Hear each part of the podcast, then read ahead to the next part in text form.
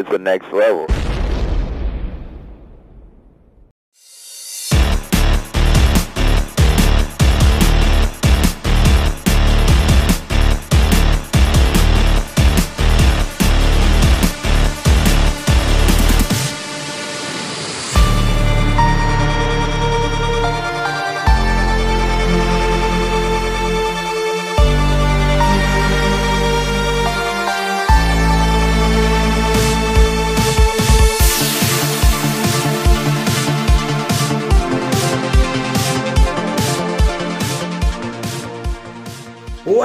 Primers, and welcome to this issue 128 of the DC Primetime Podcast from the Spotlight here on the Next Level Podcast Network. I am Ben Beck. And from the Caffeine Crew cast of pods, I am Rob Martin. If you haven't been able to tell by the sound quality, it usually changes anytime Rob and I are sitting across the table from each other, which, you know what, the more we do it, the more I actually enjoy it because of the fact that the conversations get a little bit more entailed. They do. It's it's we we well we have the opportunity to play off of each other a little bit more. Yeah. It's a little bit nicer. Yeah, I mean, because ordinarily we do this via Skype, which is fine, works perfectly. Uh, Maybe we just need to start doing video when we we record. I think that might help. Maybe, I don't know. maybe, We'll but see. I mean, we'll see. I mean, if we lived closer, this would be probably a common occurrence, like probably every week. Yeah, no, Uh, probably. you know. But it's it's fine. Um, and when I say live closer, it's not like I have to catch a flight to get to your house. It's like a forty minute drive, but that's fine.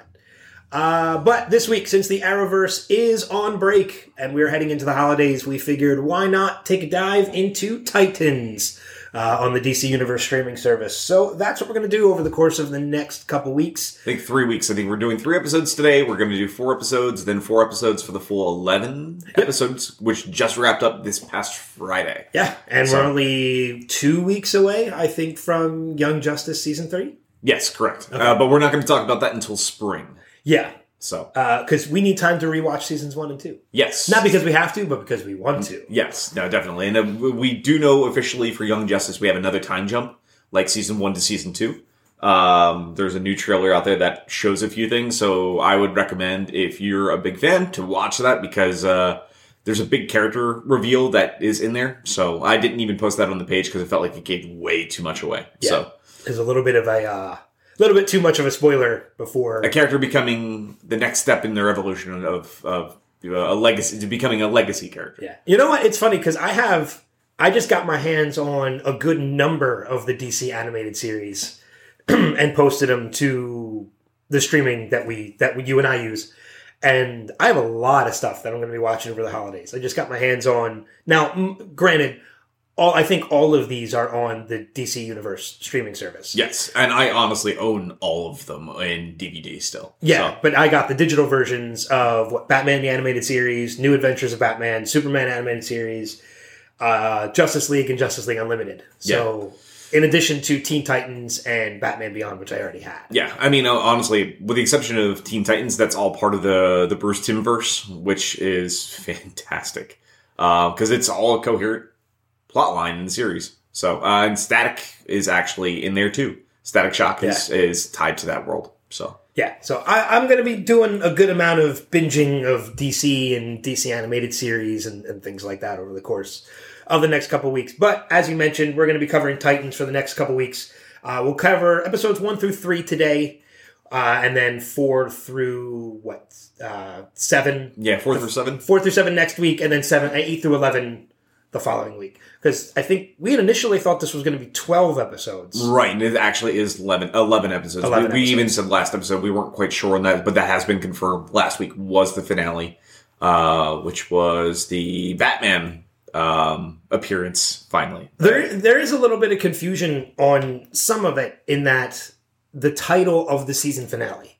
Uh, a number of articles out there were posting the season finale as Batman versus Robin, uh, but I'm seeing a number of listings that the finale was actually titled Dick Grayson. it is. It is titled Dick Grayson. I, I think it was the trailer. The, a lot of the trailers that said Batman was just what they call Batman versus Right. Superman. Okay. because all the episode titles are all usually it's it's the characters like one of them is called rachel one of them is called raven one of them is called i think corey um or Koriand'r Jason Todd, one of them Donna is called Troy, jason todd don yeah, troy then we see one is called hawk and dove one's called hank and dawn yeah. things like that Which So, I'm excited to talk about Hawk and Dove in this. Yeah, we haven't. in this group. It's because we, we did review episode one uh, the week after it first premiered. Yep.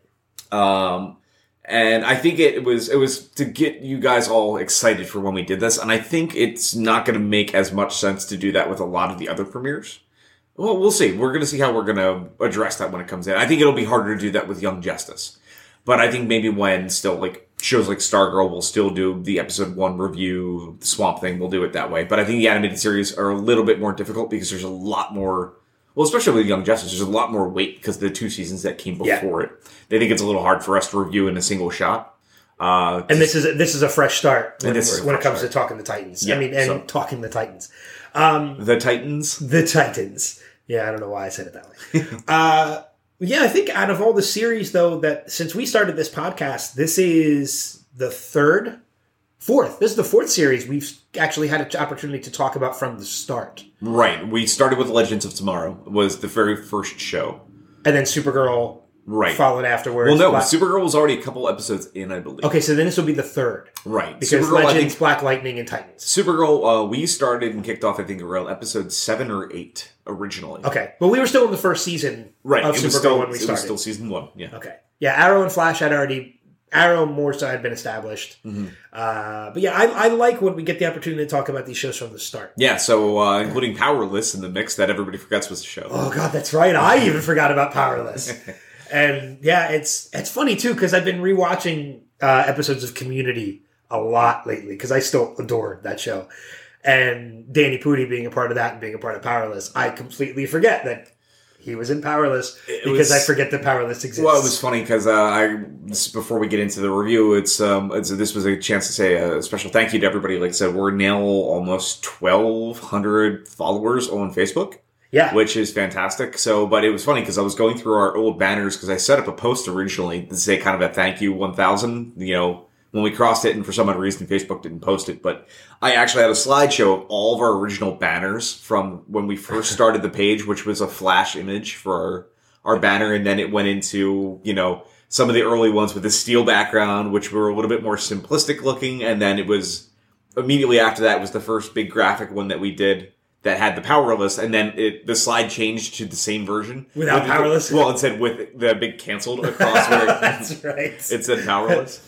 I Um, forgot about that banner. but yeah, it was it just made me laugh because I thought it was just a really fun kind of look back at our page. You know what it is? I, I think it's because we around the time the Powerless was on, we tried getting Alan Tunick on the podcast, and because he didn't come on, the show got canceled. So that's Well- that's a good indication to Well, you have anybody that we reach out for from now on. you come reached on the you show. reached out, maybe that's why it got canceled. You did have a couple couple actors on the spotlight before that came on, and their shows. Look, we're not going to talk about how they came on the spotlight. That was the showcast spotlight. That wasn't the spotlight. But still, yeah. So uh, just a note: if we reach out to you to come on the show, come on the show, and your show won't get canceled. Thank you, John Wesley Shipp, for coming on twice. Uh, he'll get his own spin-off now because he came on twice. Uh, so let's talk Titans a little bit. Um, I don't know how are we going to format this. I we have, let's have let's three make- episodes Let's talk about it maybe as as a whole. as a as a block. Okay. Let, us um and because when we get to the very end, we'll give our full score of the season. We'll do of the season so far. Yeah. Okay. So let's not review this the way that we normally do with like how we would rate the episodes. We'll we'll do it kind of like think of this as a three part annual. Okay. Like this is part one of the Titans annual. Okay, I like that idea. Uh, I'll still go through and I'll, I'll talk about the, the titles of the episodes. I'll give the rundown, the synopsis of each one, and then we'll jump into the discussion. Because yeah, we've already talked a little bit about the premiere, so We gave it a good score. and we did. So now we'll continue on uh, with the other ones. Uh, but the three episodes that will be included in discussion today will be episode one, Titans. Uh, Dick Grayson has found a new home in Detroit when a girl named Rachel is brought to him with serious problems. A young na- a young woman named Kory Ander wakes up with no memory of who she was, uh, who she is rather. Uh, episode two, Hawk and Dove. A new threat is after Rachel as she and Dick arrive at the home of Hank Hall and Dawn Granger, where a complicated history resurfaces.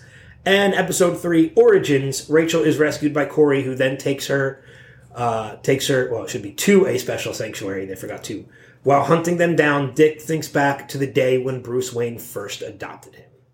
So, as of now, we've met we've met four of the Titans. Well, that's and that's the core. We know that's the core team. Yes. That since they've been billing the show, We've met, but we haven't really. We've only really explored three of them. we've only this point. explored three at this point. Like I said, those being Rachel, uh, Raven, And Kory. uh, Kory, uh, Starfire, Yes. and Dick, obviously Robin. At this point, in I think the only one uh, we've met Gar. We've met Gar a couple times. We see him at the end of episode one when he is breaking into the the electronic shop Yeah. uh, as that green tiger stealing video games, and then we see him make an appearance in episode three. We get a little bit more of him in episode three. A little bit in episode three of the roller rink where we see Rachel playing the Twilight Zone pinball machine, which is a fantastic pinball machine, by the way. uh, it made me really giddy when I saw it. I'm like, next to the Addams Family, that is like one of the best machines, and I could go on about that for a while, but I'm not going to do that here. But this is the first time we're actually seeing him interacting with the other characters. Uh, and we see he kind of takes a liking to her pretty much immediately. yeah, I Um, like your hair, Yeah. as they both say to each other. Yeah. in that scene, which, Um, which was really nice. and then, you know, immediately that breaks up because Starfire's stealing Dick Grayson's car. So, Yes. so, Um, so where do we start? I mean, we, again, we've we've gotten a number of the characters together. Uh, well, we've gotten we, again, we've met the four core. I know we're going to be meeting some other ones as time goes on. Uh, episode four, which we'll talk about next week, we're going to be meeting the Doom Patrol, which I'm excited about. Uh, we've that, met that all minus one character is recast for the, the new Doom Patrol show. all but one. All but one. Who's- Al- Elasti-Woman is the only one that does not get recast. Okay. So uh, I guess does that mean if we see the Doom Patrol again in season two of Titans, it's going to be the new cast? Probably. Okay. Probably. So, um, it makes me wonder why they didn't cast them. Did they not realize they were going to do a Doom Patrol show? Then I guess maybe I when they were feeling filming that was. that. The, I have. I have a feeling that that was the because they announced the Doom Patrol show while Titans was filming.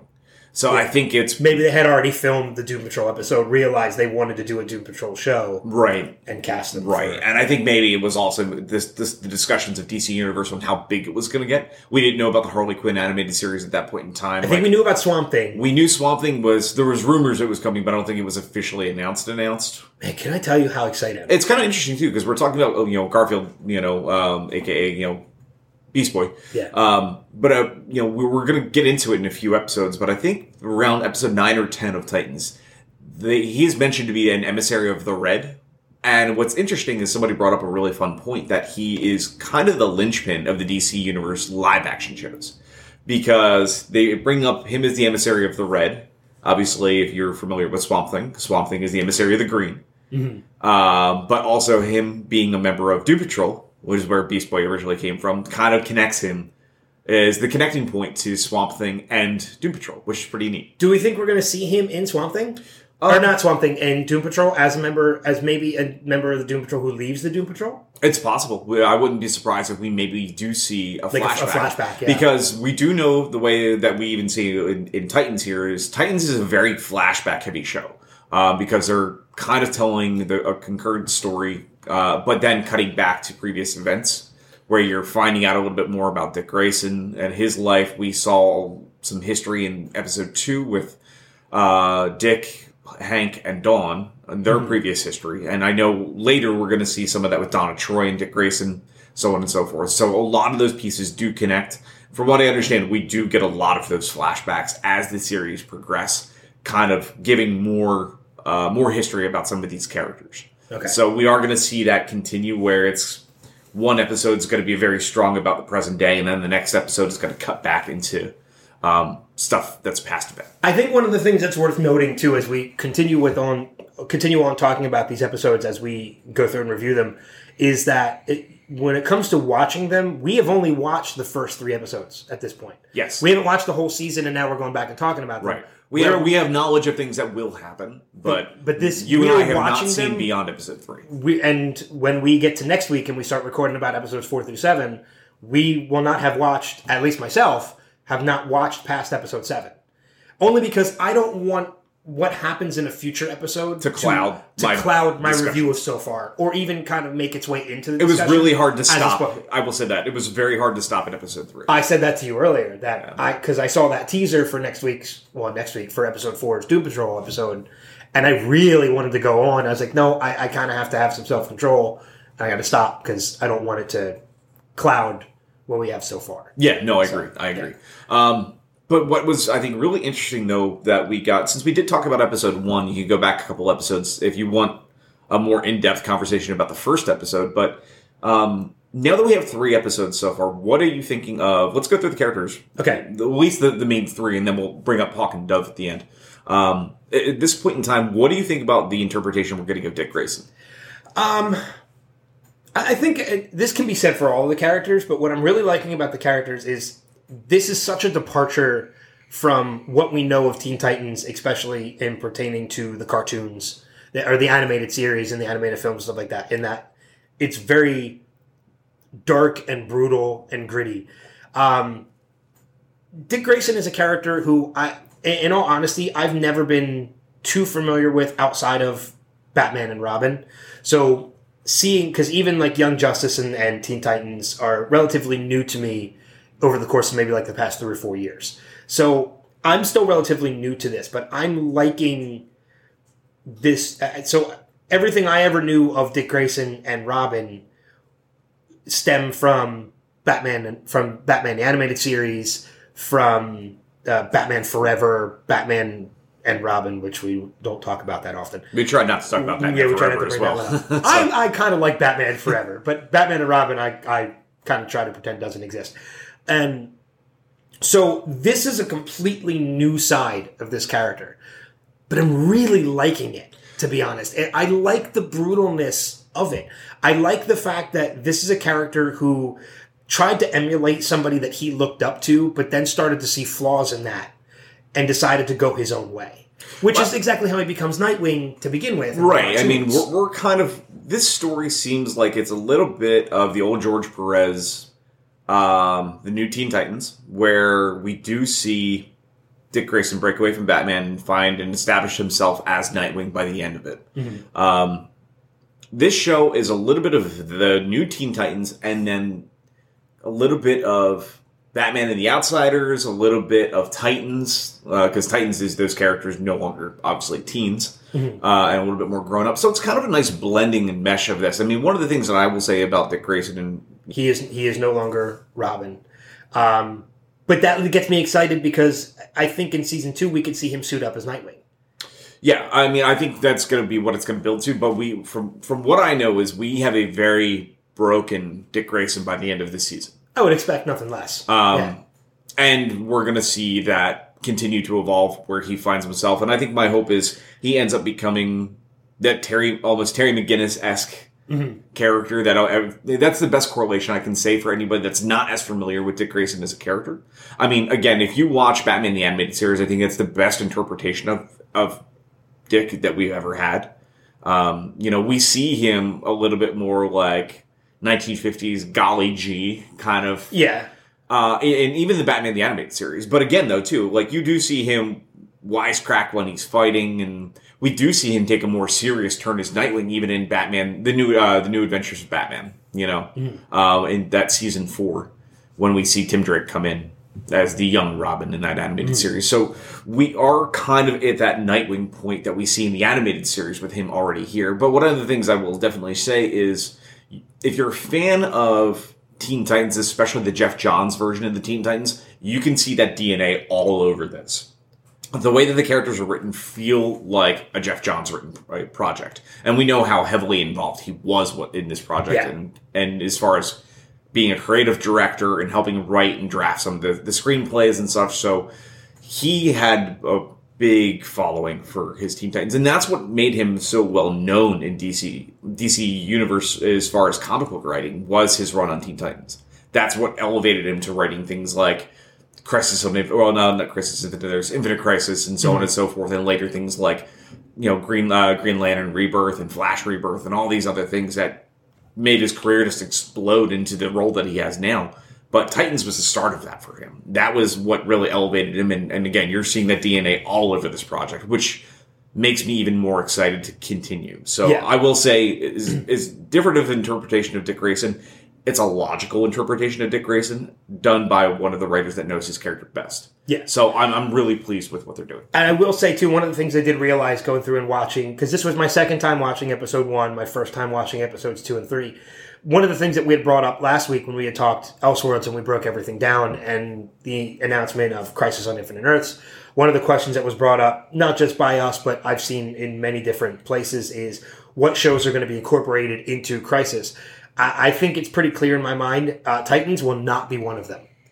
Only because they are two completely different, not necessarily universes, but two completely different types of storytelling and I don't think you can combine the two in an effective way. Yeah, I, I think if you were to bring Titans into the Arrowverse for a, an Infinite Earths kind of storyline, you would either one have to really pump up the the grittiness and brutalness of the Arrowverse, which isn't going to work on a CW show, or you're going to have to severely tone down Titans, which I think completely takes away it'll lose. from what they have already. It'll lose a lot of I think what. Again, I hate to keep bringing this up, but the DNA of that show. Yeah. Um, I, I think it, it's really involved and invested in the way and direction it's taking things. I mean, there was a moment that was a brutal moment in, in episode two that was that made you cringe. oh yeah, I know exactly Um, what moment you were talking but about. We we also had a really good laugh here when we watched it. Uh, it was when we are introduced to well, it's the second part of the fight with Hank and and and, Dawn. Dawn, Yeah. where you know Dick comes in to save them, and um, we we see a pair of scissors or Uh-huh. go into a man's crotch, and I was just like. I said, "Oh, dick stabbings, no!" And then Kat just laughed, and just because obviously the pun pun involved, uh, dick stabbing a dick was yeah. yes. so Um, but yeah, so um, okay, so we, we talked a little bit about Dick. Let's um, in more ways than one. Uh, let's um, Let's let, go to let's, Kory. let's talk about Kory. Yeah, um, one of the things I'm really loving what this show is doing with Kory is put aside the fact that you know she looks like a prostitute, which you know ha- has been again, noticed but- in. but we have a we good do know that's we- going to we- change. well, Yes. it, it's the costume designing on that though too matched what was happening. You saw her working with a nightclub owner.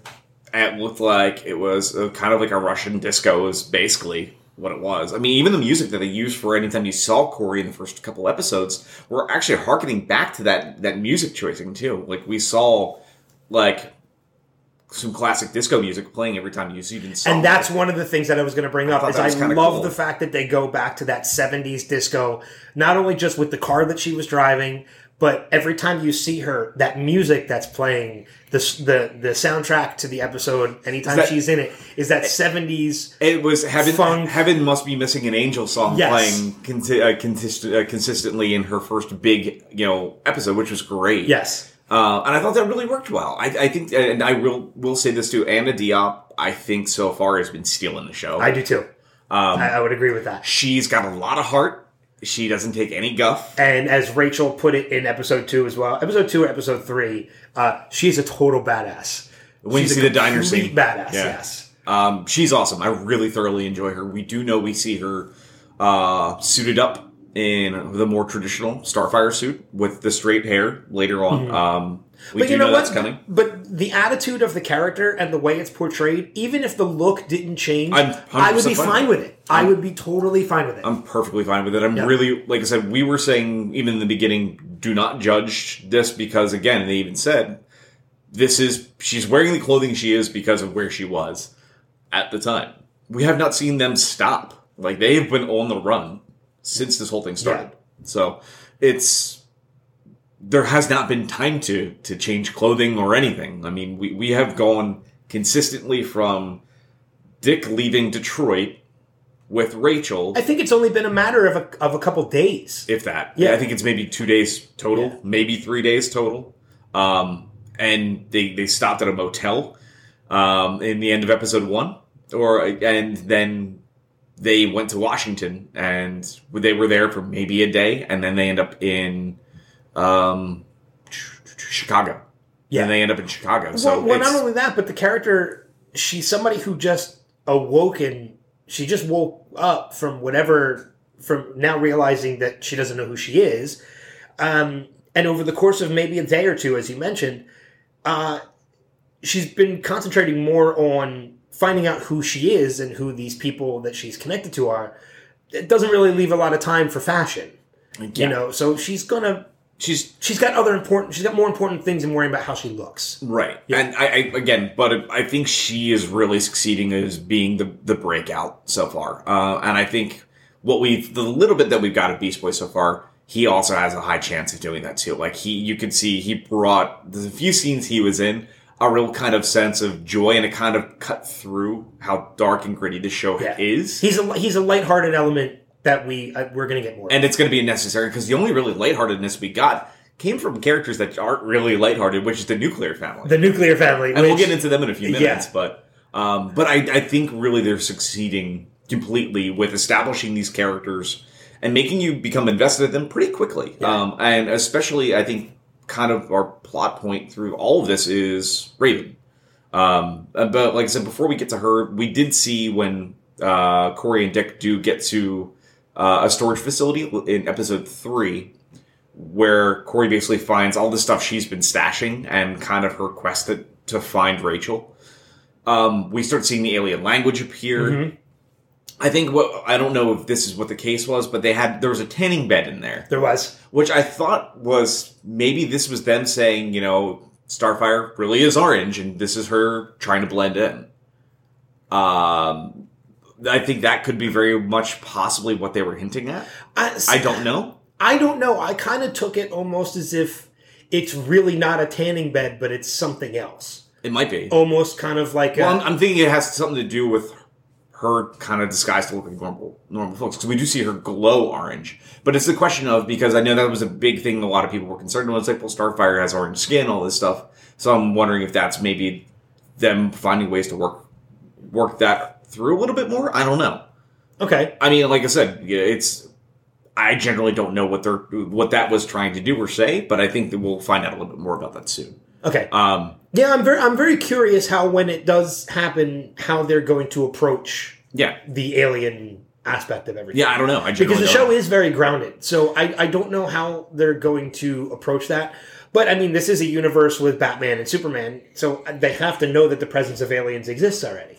Well, we also see Dawn Granger when we see her in episode two wearing a Superman shirt, Yes. which was kind of interesting. So I'm very kind of curious on how much of the DC universe we know exists. So I do know there's a conversation that happens in the Donna Troy episode where Donna and Dick are talking, uh, and we're meant to believe that Diana and Bruce are having a conversation downstairs that they're not allowed to be So we know that in. Wonder Woman does exist in this universe. Right. Yes. So obviously that's the case, and we we do have episode one here as well. We do see, you know, even the thugs when there's that. We go back to that first big fight and first reveal of Robin in episode one. Um, all the thugs waiting for Batman to show up. So it's grounded only so much. It, it, it, it is grounded in the way that everybody knows that. But you're also but but DC I mean, heroes exist. but the characters that are mentioned so far, with the exception of Superman, which we just see a T-shirt of, um, you know, Batman, Diana, uh, aka Wonder Woman, are heroes from this world.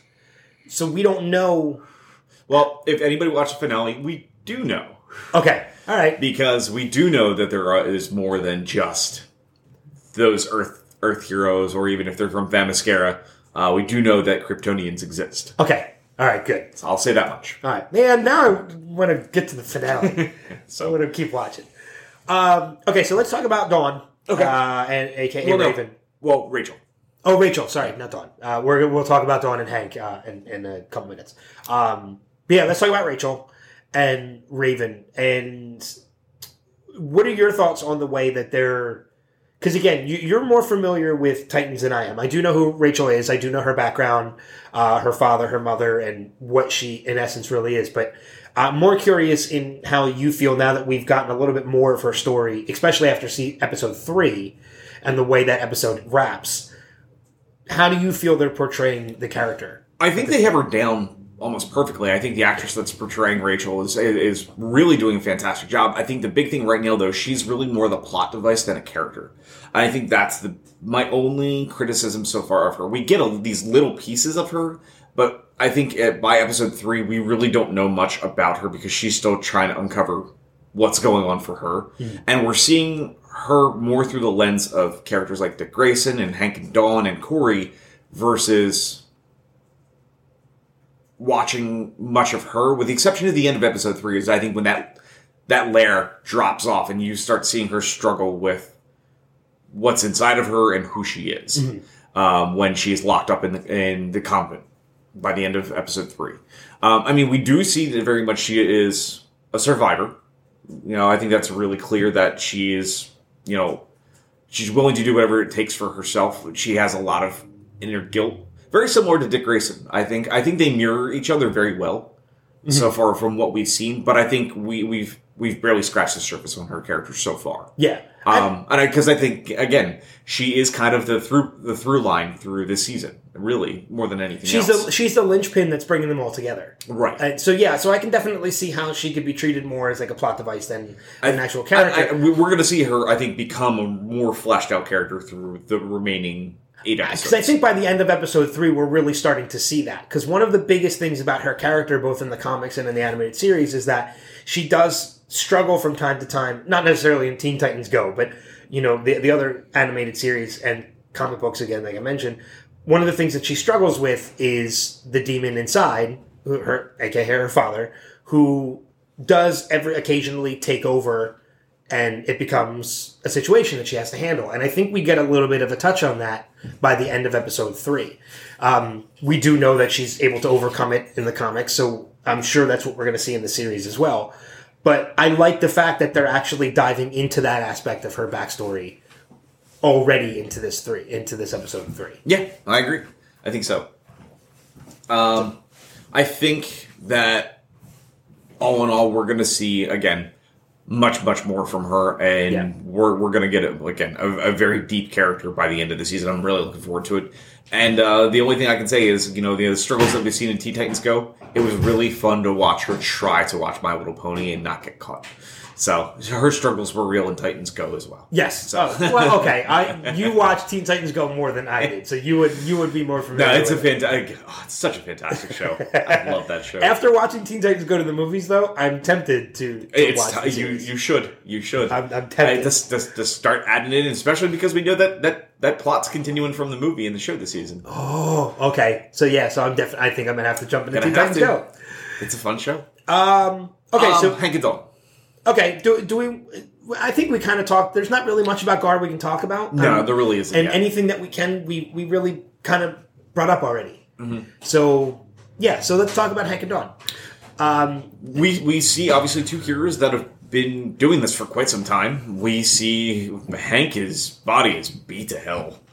And and you know what? One of the things I really liked about that episode and really shined a light on what something I'm really enjoying about this series is the fact that we are seeing you know anytime you see the movies or you see the animated series and things like that we you, you see the hero go out you see the hero fight the hero returns home and you know it's just another normal day by the time they her- turn, return home Oh yeah, there's there's two amazing scenes, and I'm pretty sure I know the ones you're going to talk about. The, these are characters though that we're seeing actual repercussions of being superheroes. They go out, they fight, they get stabbed, they get shot, and now like they're home in a bathtub injecting stuff into their bodies so that their bodies can survive. He's he's injecting anti-inflammatories into Yeah. his knees. Yeah. You know, in addition to that, like we see in episode one, after that that the brutal beatdown Robin gives to a whole bunch of thugs, having to like wash his suit Yes. wash wash the the the logo like his his basically his It's throwing stars. his, his Yeah. throwing stars, like washing the blood off of him and, and putting them back into his suit. Like I love the fact because we never see things like No, that. it's just another day. Like everything's back to normal as soon as they've returned. But I mean, like Hank, like they're they're out of money because Hank needs to have a hip surgery. yeah, like like it, you don't think about those things like he got s- so beat up that like his body is just breaking down yeah, and it's the fact that even you know like dawn and, and dick have that conversation saying things like you know we're still good out there you know like and he's just kind of like you guys should hang this up yeah. um But we see that that's actually something that Dawn wants too. she does and she wants she wants this to be the end and, and hank's just trying to get this last last job to give him enough money to to be able to survive and have a normal life and they just haven't had that Yeah, so and i think i think the relationship between hank and dawn was fantastically done I yeah. and, but i love the fact that we get that anger out of hank that like we do in the comics like he had some serious demons and we see him become a massive villain in the dc universe down the road many many years after you know hank and dawn are no longer together after Dawn's death in the comic books, and we see him become Monarch and all these other characters. Uh, you know, you see that that's already there when you see Hank. You see him struggle really heavily with his his anger, his temper. Yeah. You know, it makes you wonder still when we see more of uh, of Hank and Dawn later, are they going to bring up the original Dove, his brother who dies? Uh, all these pieces. So Oh, really- the original Dove was a, was a male. yeah, it was his brother. Okay, It, it was um, I wasn't familiar with that. Hank and Don. Okay, Hank and Don Hall. Uh, so uh, I'm very curious if they're going to bring Don that. and Don's not much of a stretch. No. That's not much of a difference. Um, but again, I'm very curious if they're going to do that. So I'm, I'm curious to see if that'll play out. Or not. Well, we do know there is potential for a a Hawk and Dove spin Hawk and Dove spinoff. There's been a lot of lot of asked for it, but I will say I think those two actors in the one episode they had, I was so sold on that idea. And we do know that there is a Hank and Dawn episode coming further in the season that is actually their origin story. So it'll be there might be something mentioned. I think it's episode nine, I believe. I think you're. I think you I think you're right. Yeah. Um, but yeah, it'll be interesting to see if anything comes up during that uh, to see if there was uh, episode nine. You're correct. Um, then potentially of a brother or something. Yeah. So I'm curious to see this play out, but I think they really did a great job with them, Their- It- and their their costuming for the two of them was Yeah. so good. Yeah. I mean, so far I'm, I'm really impressed with the visual look of all of the characters that they've done. I mean, like even seeing Beast Boy, he he's wearing some of his clothing that we see traditionally for him in the comics. Mm-hmm. Even though it's something simplistic, it, it fits his character completely. Yeah. Um, and the little pieces of, of Raven's costume are already there. You're just not seeing him in full. Same thing with with, with Kory. You know, we're seeing a lot more her traditional like you see that gold necklace with the green gems. All those things are there in her current present day clothing. So when we see her make the full transition later, it's really exciting to know that that's coming. Yeah. But those those elements already exist, and I think they really thought through all those pieces incredibly well so far in these very first three. Yeah, So, I mean, and, and that opening scene of, of Hawk and Dove with uh, Hawk, you know, chained up, and just the banter between them, and like, you know, we're getting f bombs flying, and like just his complete attitude. Like, it, it's funny because this was one of those episodes where. I, I, I was initially watching that first episode, listening to what he was saying as he was chained up and trying to find some humor and humility and everything that's going on. And I'm thinking to myself, I'm like, okay, if I were a superhero, this is probably what I would be doing. And then you get to those later scenes where he's really angry and he's got a lot of anger issues and things like that. And I'm like, okay, I kind of take it back now. This is probably not how I would be. yeah. But if I lived that kind of life, who knows who I could have been? Yeah, Like, I um, could have been the same way. You know, when we get into a little bit more of the plot stuff, because it, it falls really heavily into episode two, when we do see Dick and you know interact with Hank and Hank and Dawn, um, one of the big key pieces we do see here is him pretty much making the comments I heard is like, and to Dawn specifically saying, "Oh no, I've changed a lot. You know, I'm trying to trying to refine myself." And she sees him fight in the field, and Robin again brutal fight yet again. We we mentioned him taking the shears into the guy's groin. You know, we see him take one of his throwing stars through somebody's eye. Like she even makes a comment as like, "You have changed." Like this, even like you could take it that like Hank and Dawn. Like Batman didn't even like Robin hanging out with because he thought they were kind of the bad kids. They were a little too extreme, and we see how far Dick has gone since that moment That they're tame compared to what he is now. and they're kind of shocked by the way is. I mean, we even hear Hank refer to to to Dick as a psycho um, after that Yeah. fight. Like, like what is Well, I think we, you? I think even in, in episode two, we see there's a news report of them reporting on Robin having actually been in Detroit. Yeah, And there were people, the news report even says that consider Robin to be psych, a psychopath. yeah, So, I mean, we're seeing, and this is actually the first confirmation because everything we've seen of Robin since episode one has been this brutal force. But this is the first confirmation in seeing it through the eyes of other people that we're getting that Robin has changed. To us, he hasn't changed because this is what we know of Robin from episode one. But this is the first time we're getting confirmation from other characters that yes, this is indeed a darker, brood, um, more brooding and brutal Robin Right. in this universe than what has been known already. and we know from episode two, we do know that Robin has killed somebody, and we do hear him say to to Rachel it was very much an accident, and we're probably led to believe that that was Tony Zucco. Uh, that he he murdered, which was the person that murdered his parents. Okay. Uh, and I think that's some of the story wor- that they're starting Because they do kind of tease that a little bit in his in the flashbacks of his origin story. Yeah, we, we do see him when he's with child services when he runs away from Wayne Manor after he steals the Porsche, which was fantastic. Yes. Uh, a little bit of a Jason Todd moment, it felt like a little bit, but again, I could also see that with with with Dick Grayson. Yeah. Um, but we do see him uh, pretty Well, much I say mean, he, he wants to go out and find the people that killed his parents. Yeah. I mean, and we did see. I, I hate bringing up this movie again because I know your thoughts on it. But Well, I mean, Batman- again, that's in, that's it's it's part of the DNA of that character. in Batman Forever, he steals the Batmobile. yeah. So Uh, now well, it's just a I Porsche. mean, in, even in that movie, in the animated series, we hear him wanting to go after Tony Zucco for Yeah. being the person that responsible for killing his family. Um, you know, these have always been the through line. You know, Batman Forever, obviously, they changed that to be Two Face, but you know, we we do know it's traditionally Tony Zucco, Mm-hmm. and we're that's who we're probably led to believe on the person he most likely ends up killing.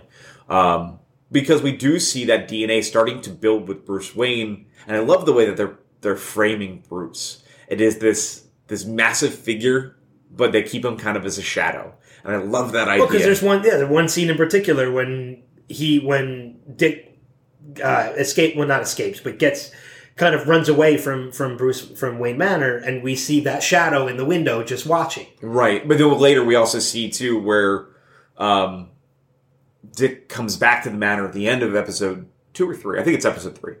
I think so. Episode three, uh, because that was titled I think Origins, um, where we see him read the note from Bruce, kind of like, "Hey, you know, there's another way that Hmm. you can do this. You know, um, revenge isn't the isn't isn't the best answer. There is another way." And we see a person standing in the archway behind him.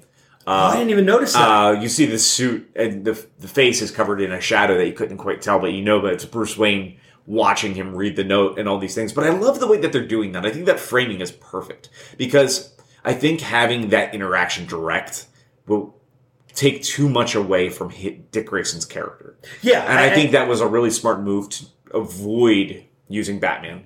and, and it's sort it's sort of similar to using Superman with Supergirl. You you kind of had to You have to pull back because it takes away too much of the other. Yes, character. you had to give Supergirl a chance to become her own character before even introducing Superman into the mix. And even once they brought Superman into the mix, it hasn't been overly done. It's been touches here and there, and then pull pull back the reins and let Kara take the lead again. And now Titans is doing the same thing.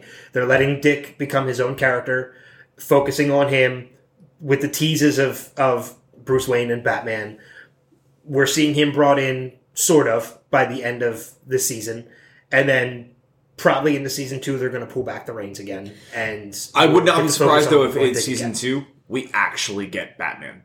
I wouldn't be surprised if we see it but I, but i because think they will have enough time to, to let this character grow on his own before they say, "Here's Batman." Batman. but I think even when Batman is introduced, he's not going to be the focus of the series. Dick No. is still going to be the focus of the series with occasional Bruce Wayne Batman appearances. right, It, Just to drive the story forward a little bit more. yeah.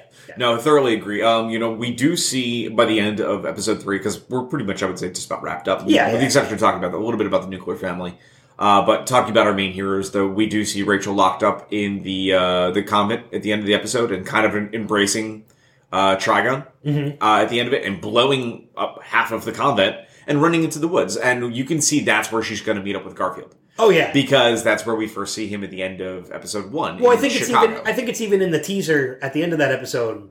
Oh, I actually didn't watch the teaser. Okay, you so- stop at the credits. Okay. Um, but we know I, that's where I, I just assumed because we see him in the woods at the end of episode one. That's more than likely where he's hiding out. I think So- we're going to get more of him into, into episode four, and I think even rightfully so because episode four is Doom Patrol. yeah, So most definitely. we So- could see some more tie-ins there. Um, just to wrap things up, we'll we'll talk a little bit about the nuclear family. Um, this is a group of people who I thought was really odd in the beginning, and then by the we get introduced to them in episode two. By the end of episode three, um, I, as weird and as odd as they are, I really end up liking them as villains. I really do. There's they're just so unsettling. Yes. it's that Stepford. yeah. I mean, it- it's They're very very Stepford. it's creepy. Yeah. To the point where okay, and it's not just creepy and to the point where because of the Stepford element of it, but they're legit dangerous. I mean, they're taking some kind of drug that amplifies their skill or their abilities Mm-hmm. or whatever it is. Um, and they're trained assassins. Yeah. which is downright frightening. Yeah. But the but you add on that they are this 1940s, 1950s family living in a modern day era that is just it, it just it it it it's creepy, but I love it at the same Yeah, time. no, definitely. I think it was fantastic. I was really very enjoying their characters, and even like you know after the you know the dad is burned up from Yeah. Kory, they're like, well, I guess who wants a new father, basically. yeah, exactly. That, they they pretend to be a family for the sake of appearances, but right, and we find out that they're they're basically the person that hired them is using them as kind of their hitmen, essentially. Yeah. um, is trying to allow Trigon to come into the universe, and we do, and we did mention this in when we did our review of episode one that there's this entire organization that's trying to kill Rachel because they know of the prophecy. So it's kind of interesting to see her stuck in the middle, Yeah. where they have a group of people that are trying to prevent the end of the world, and then we have a group that's trying to make sure she embraces Trigon and allows that doorway to open. And then we see, obviously, near the very end of episode three, when she runs off to the woods, and we cut back to you know Kory and Dick, that Kory is pretty much on to this prophecy, and they talk about this a lot more, and that's why she came to Earth to kind of stop this. yeah, So yeah, exactly. because the ramifications for kind of the galaxy. Yeah. But you know what? I mean, we're only three episodes in. We haven't really gotten a lot. It's been more just origins and introduction to these characters. But just in the three episodes that we've gotten, I can't wait to finish the series, to finish the season. Yeah, I'm Uh, having fun watching. I'm I'm really very very happy and very surprised and really blown away with the quality of the writing, the acting, the set design, the Costuming, costume, everything, everything yeah. so far has been really through the roof. Um, and I love, for the most part, a lot of these are unknown actors, uh, with, with the you know, ex- you know, with the exception of pretty much Brenton Thwaites.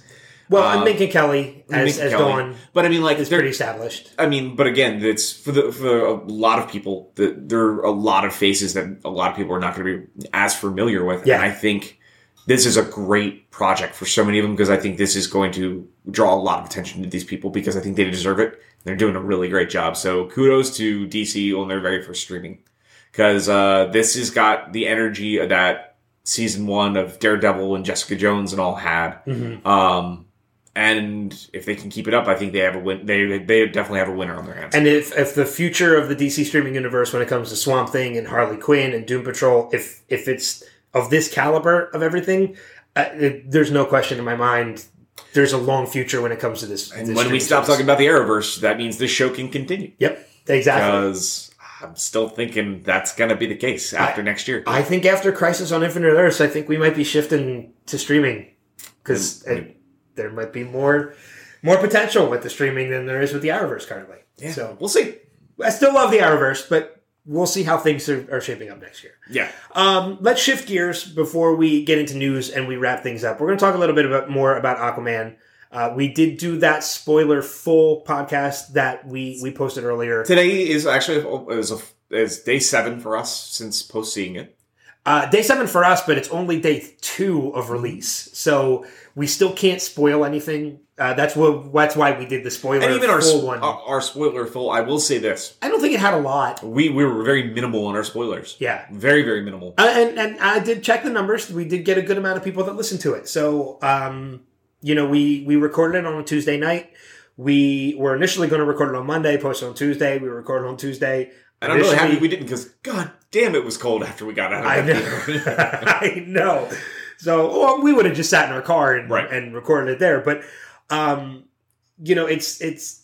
I'm glad, and we didn't post it until Thursday because we wanted to give people the opportunity to actually see the movie before getting to listen to it. So uh, we're going to talk a little bit about it now. We're not going to do any spoilers this time. It's it, because we know it is again by the time we're recording this only the second day since release. We know with Christmas and everything, not everybody has an opportunity to get to theaters to see it. So we're we're going to save it, and then we just encourage you that once you do get the opportunity to see it, go back and listen to our spoiler full. well, we're, we, we Podcast. we talked for a good forty minutes. Yeah, and we had our friend Craig Lagans join us Yeah. for that as well, uh, who actually was in attendance at the screening with us when we went. So as of right now, uh, it is Sunday morning when we're recording. As of Saturday night, last night, um, two days, the movie's grossed fifty million dollars domestically, fifty point seven. which is fantastic. It's a is- great. That's a great up to Friday night. That's not including it's big yeah, that doesn't even include last night, Saturday night. That's just through Friday. and not to mention too, it's probably going to do gangbusters between New Year or Christmas Eve and Christmas Day. Um, you know, movies that usually get Christmas releases do fantastically. Yeah. and I have a feeling there's not a Star Wars movie to get in the way. Um, there's, Um, there's not a Star Wars movie to get in the way, but there are a couple contenders. Uh, Mary Poppins is a big family movie for Christmas. Th- that is, and I think you know, I'm I, I'm curious to see how Bumblebee does in the theater because I know there's a lot of people that are kind of disregarding that one. Um, and and I will tell you right now, as somebody who has seen it twice, don't. It Yeah. is a fantastic movie. Um, but but Spider Man Into the Spider Verse is also currently in theaters right now, which is another phenomenal movie in theaters right now. I've had an opportunity to see not only Aquaman, but I've seen Spider Man Into the Spider Verse and Bumblebee. All three of them are contenders to be great films in theaters right now. yeah, But they all cater to well, Spider Man and Aquaman not necessarily. they're in the same uni- the, the Yeah. same same vein. Um, I mean, you're you're getting pop culture movies when it comes to superheroes or Transformers, so it's you know, um, but yeah, I mean, a fifty million, fifty point seven million dollar take on a by Friday night. That includes the um, the Amazon screening earlier in the week, or that was the actually the end of last week. end of last think, week. Yeah, Uh, so that would include that, and then the Thursday night into Friday night takes for the film. Three days is not bad for fifty point seven million. no, no, that's That's just domestic. I think internationally, it's made over 380 million. yeah, it's it's doing incredibly well. Yes. Um, this is one of those ones I think that DC is going to see a really good success with.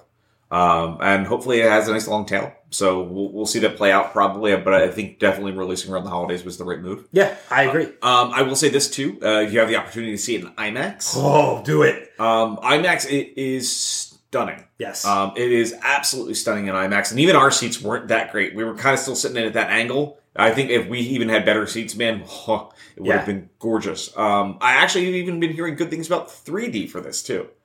And you know what? I'm I'm touchy when it comes to 3D. I'm not usually a big 3D. I'm fan not a either. big 3D fan either. Yeah. Uh, it depends on the film. Mhm. Uh, I will give it a shot. But th- this might be one I would, after seeing it on IMAX, I might give a shot watching in 3D. Yeah. Um, like I said, I, I was very pleasantly surprised with how great this movie really was. Um, I wasn't sure what to expect, and this was one that had, I think DC had to have a good movie. Yeah. Um, and I think they achieved that. I think they definitely achieved a good movie. I do too. Um, I, I really do, and I, we we were so many people were concerned, and I think one of the things that's really surprising in this, and again, this is slightly spoilery, but not really. Uh, if you're looking for connections to the greater DC universe, it's not here. I can tell you that now. There's You're- you're there's literally one line. and I'll even tell you what it is. They mentioned the fact that he fought Steppenwolf. Yeah, that's, it. that's all there, you get. There is no mention of Wonder Woman, Batman, Superman. There's Flash, no nobody. Flash, Cyborg, Darkseid, anything. That is all Steppenwolf is the only tie, and it's in one line of dialogue, and that's right. it. And, and this is very much a sequel appearance that we do also get Arthur's origin. We also get Atlantis' origin. Uh, and while that is a little exposition-y at times, I do think it also worked. But I also think it was very important. Well, Uh, and that's the thing. We very, very important. we mentioned that in the other podcast Yeah. that we did about this, and that you know our, our friend Craig said that he he did think that one of the downsides of the movie was it does explain a lot. But again, this is an origin story. I think it needed to be said. And I will say this too. Even the stuff that they did that was ex- exposition-y was still enjoyable. Yes. And that's sometimes where a lot of the origin stories can falter, especially if you're really familiar with the character. I think the thing is, for a lot of people, a lot of people aren't familiar with the character.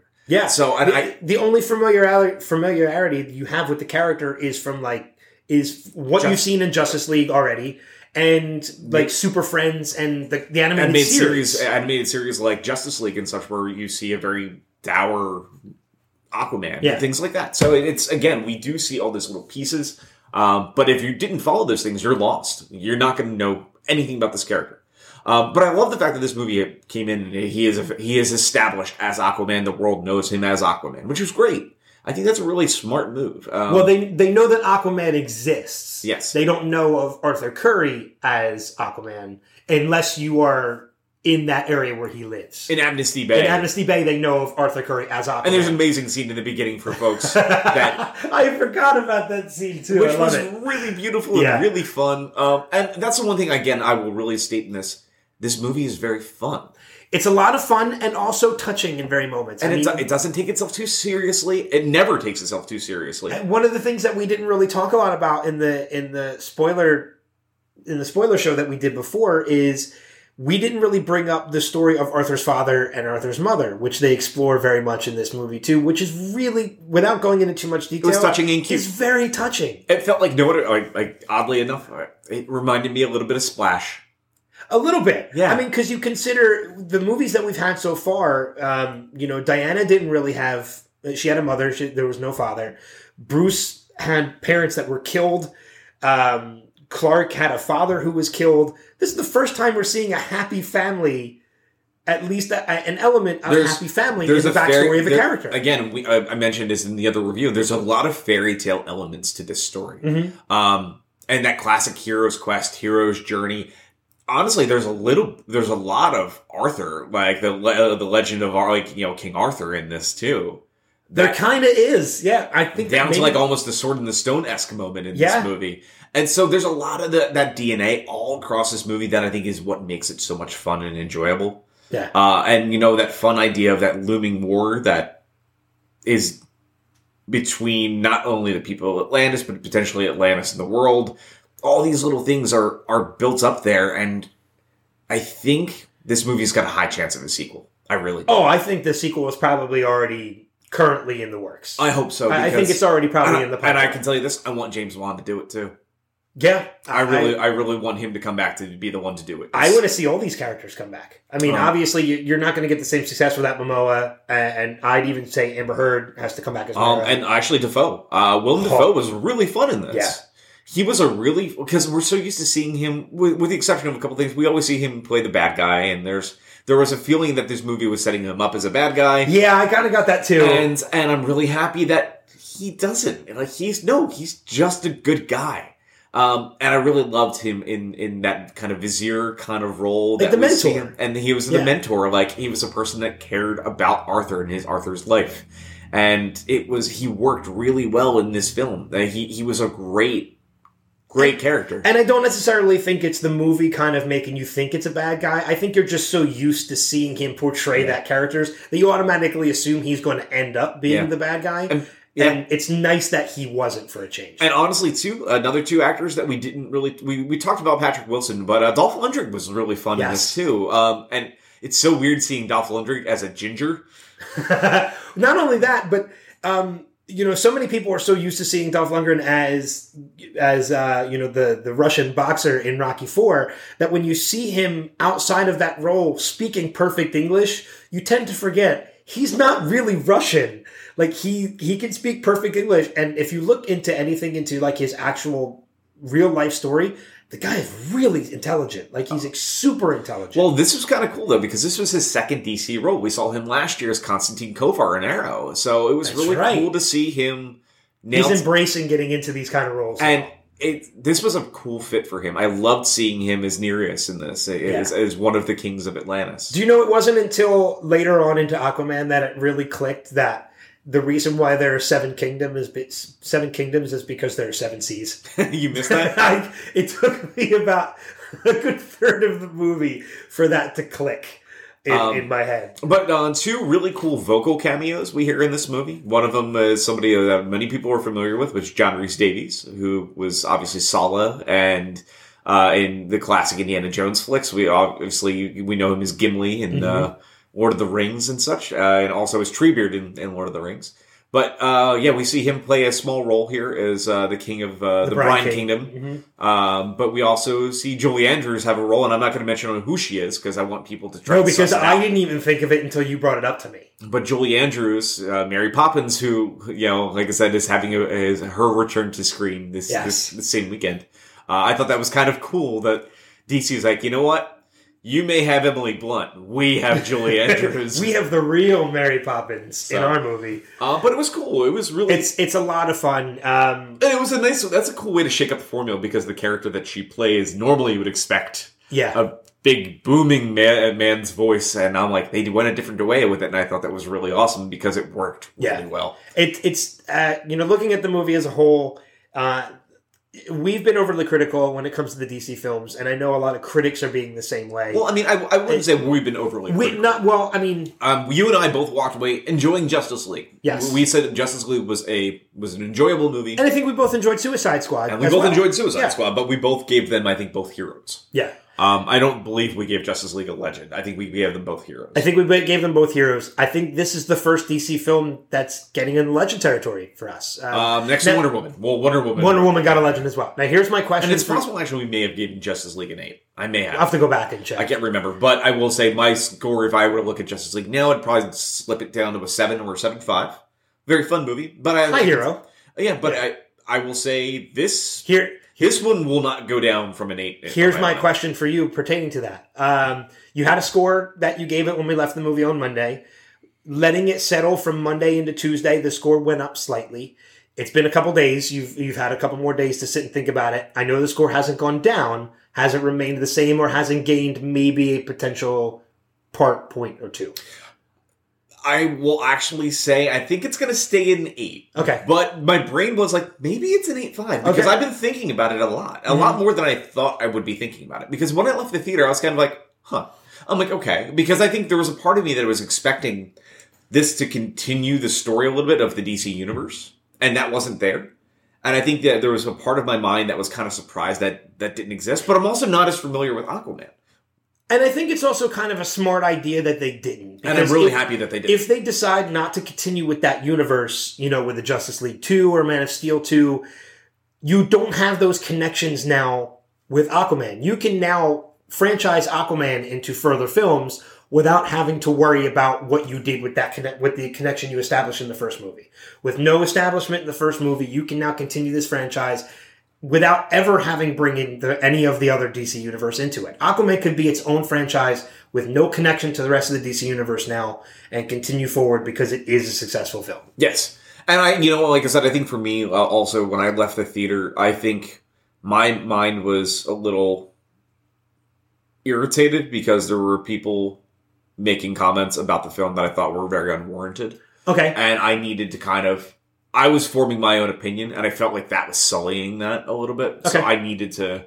Give it need some to have some to- time to, to really think on it. And I, I think it merits a second viewing. I think, I, I thoroughly do. I'm really looking forward to seeing it a second time. yeah, I am too. Um, I, it's one of those movies that I think, all in all, DC was finding itself af- near the end of the Justice League movie, and we said if they could take that and make a whole film that felt like those last few moments where there was that light lightness to Mhm. to that universe, that they'd succeed. I think they succeeded here. I do too. I really do. Yeah. I think they found what they needed to find. They were still in, no pun intended, kind of rough waters a little bit in some of the moments of Aquaman because you can still see, you know, Walter Hamada came in. We saw a shift in producers for the, the DC projects while that movie was being made. All these things, we kept seeing these massive upheavals at Warner Brothers because they, let's be honest, they're having a hard time right now in, in general, just at, in, at a whole at Warner Brothers. Oh yeah, not just with the DC franchise. Yeah, I mean, like we, we saw Fantastic Beasts. we saw Fantastic Beasts 2 was not very well crit- critically liked. No, I think it's and, and a lot of yeah. audience members did not like it. And I think they're trying to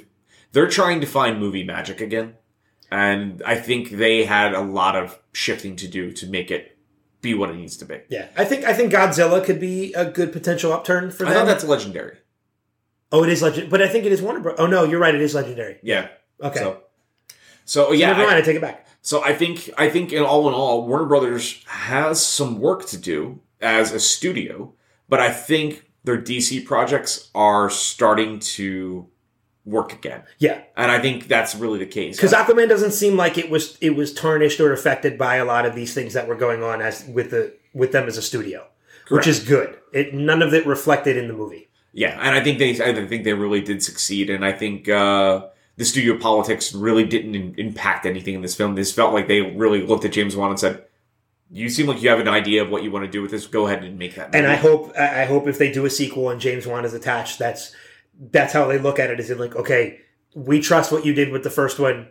You had now have the freedom to do the second one. Yeah, I mean, like I said, if the best way I can put it is when you watch this movie, you believe a man can talk to fish. All right, I can see that. I think that's a good place to end it I too. think so. Um, all right, a couple, not a lot of news stories. A couple things in the news. Uh, so why don't you take us through what there is? Okay, not too too much as we mentioned. Uh, we'll start on the TV side of things. We'll start at Arrow.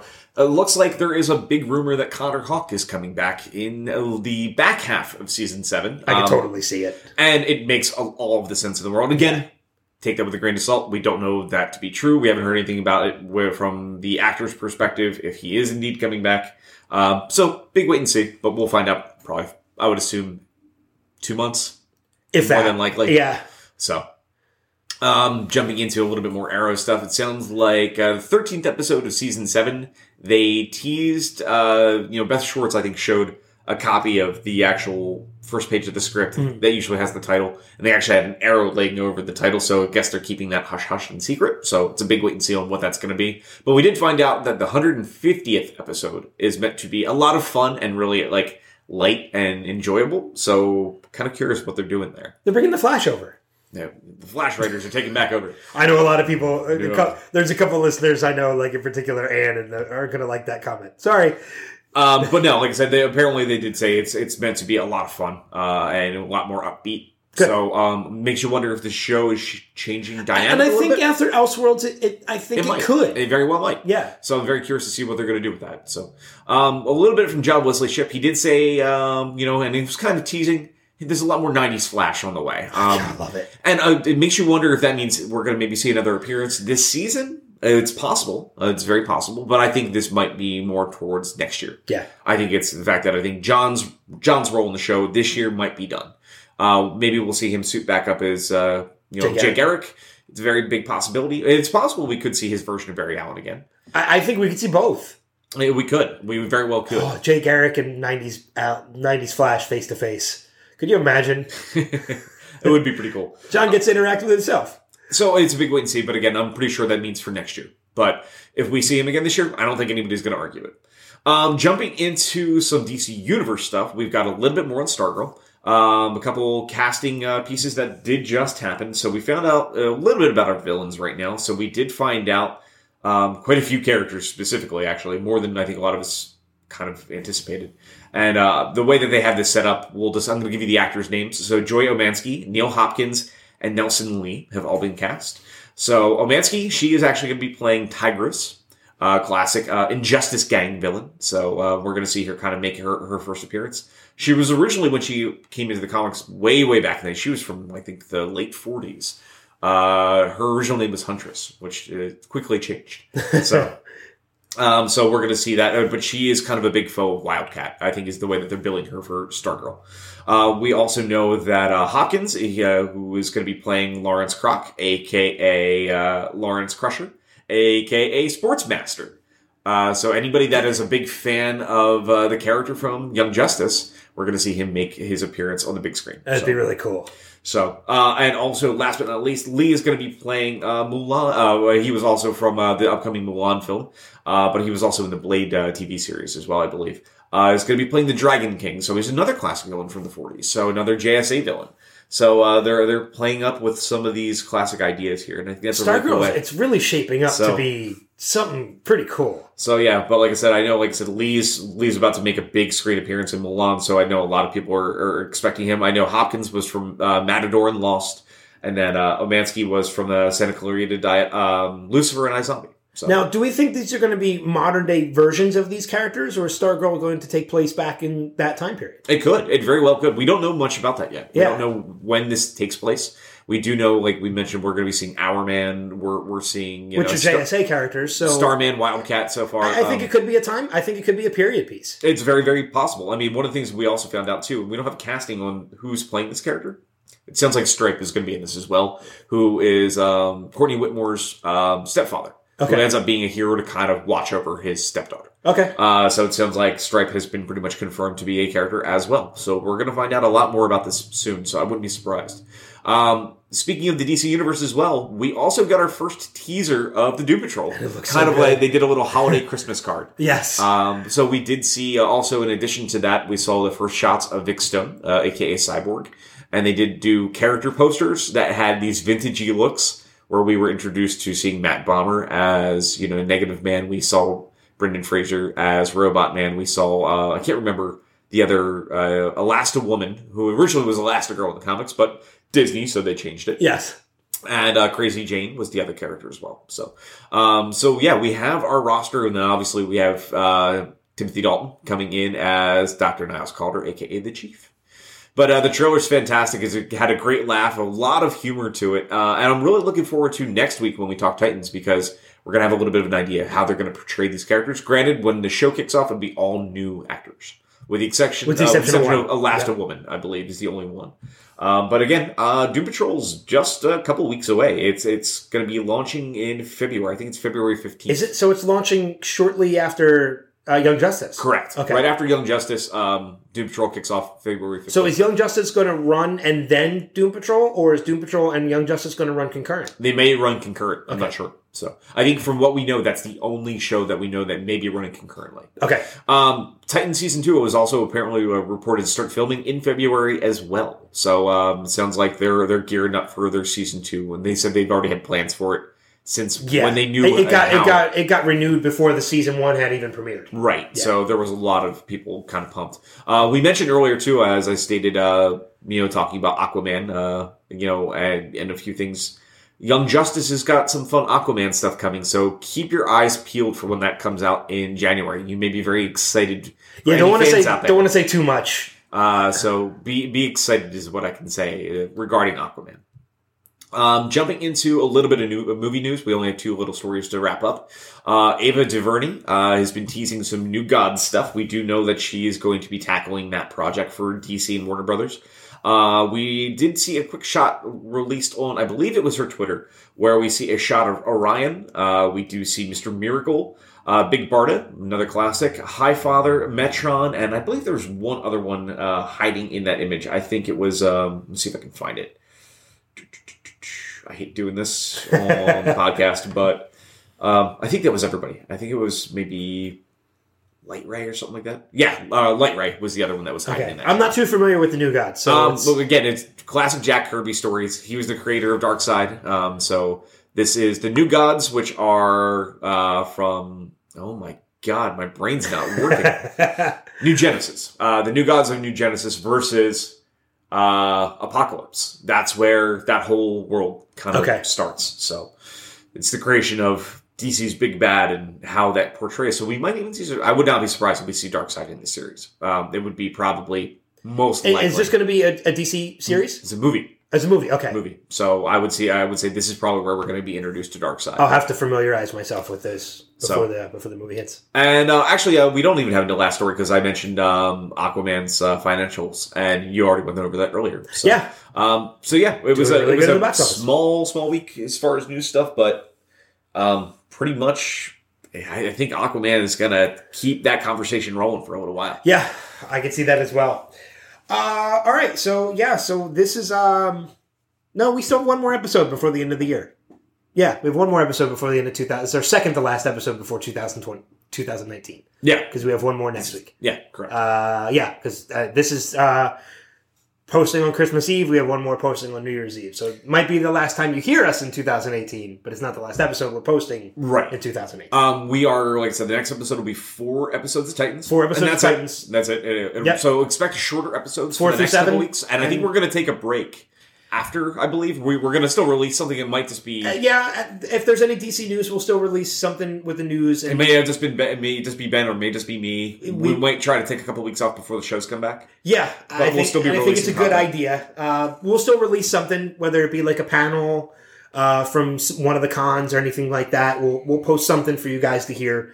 Uh, we might not hear necessarily as much of us because we're going to take a little bit of a break because once these shows come back, it's it's full swing for a couple months, Yeah. and we may not have another opportunity until the summer to take a break. So Yeah. we're going to take advantage of the situation, take a little bit of a break after the holidays, and after we do, we're done wrapping up with Titans, and then once Arrowverse jumps back in in in January, we'll uh, we'll jump back in everything full Yeah. swing. Well, I think we may only get one week break anyway, and that's it. I think that's probably it. Yeah. Uh, but it's all good. Maybe what we'll do is maybe next week, maybe on Sunday, we'll record all of Titans. Maybe we'll figure it It's out. possible, and Yeah. then we'll give ourselves a couple. because there because there's nothing to watch this week, with the exception of Titans Yeah. and just catching up on stuff because everything's on break right now.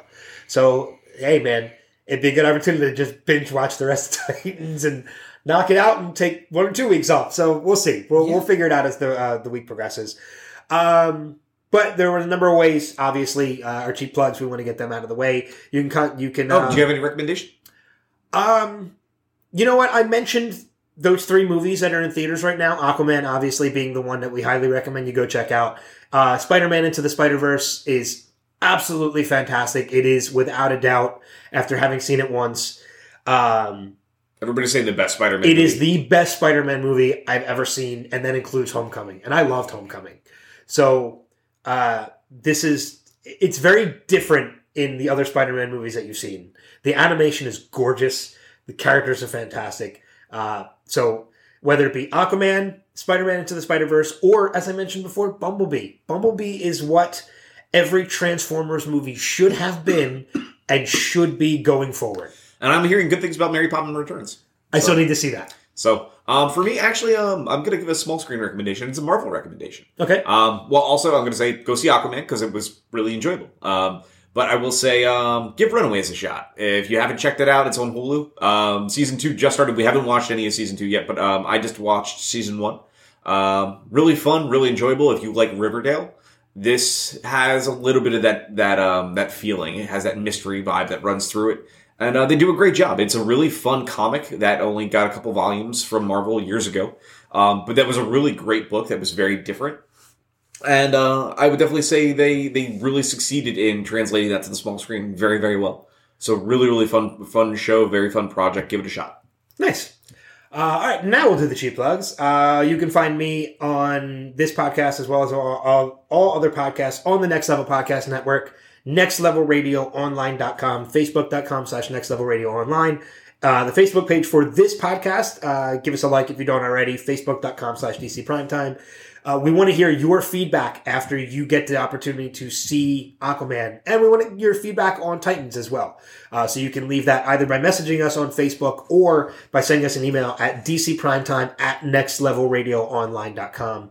Uh, and last but not least, for my end, uh, follow us on Twitter and Instagram at DC Primers. And as for me, you can always find me at nextlevelradioonline.com through the Captain Crew cast of pods. The last episode went up that was our 2018 year in review, Mel Brooks Spectacular. Uh, it was a fun episode. It was a good, it was a long episode too. It was like two and a half hours. Yeah. Uh, but it was a really great episode. Um, we'll be back in January, the end of January, with a new episode. Uh, I'm not quite sure what that will be yet, but we'll probably start planning soon. Um, beyond that, though, uh, I think our music came from a different source this Yes. week. This came from Intense.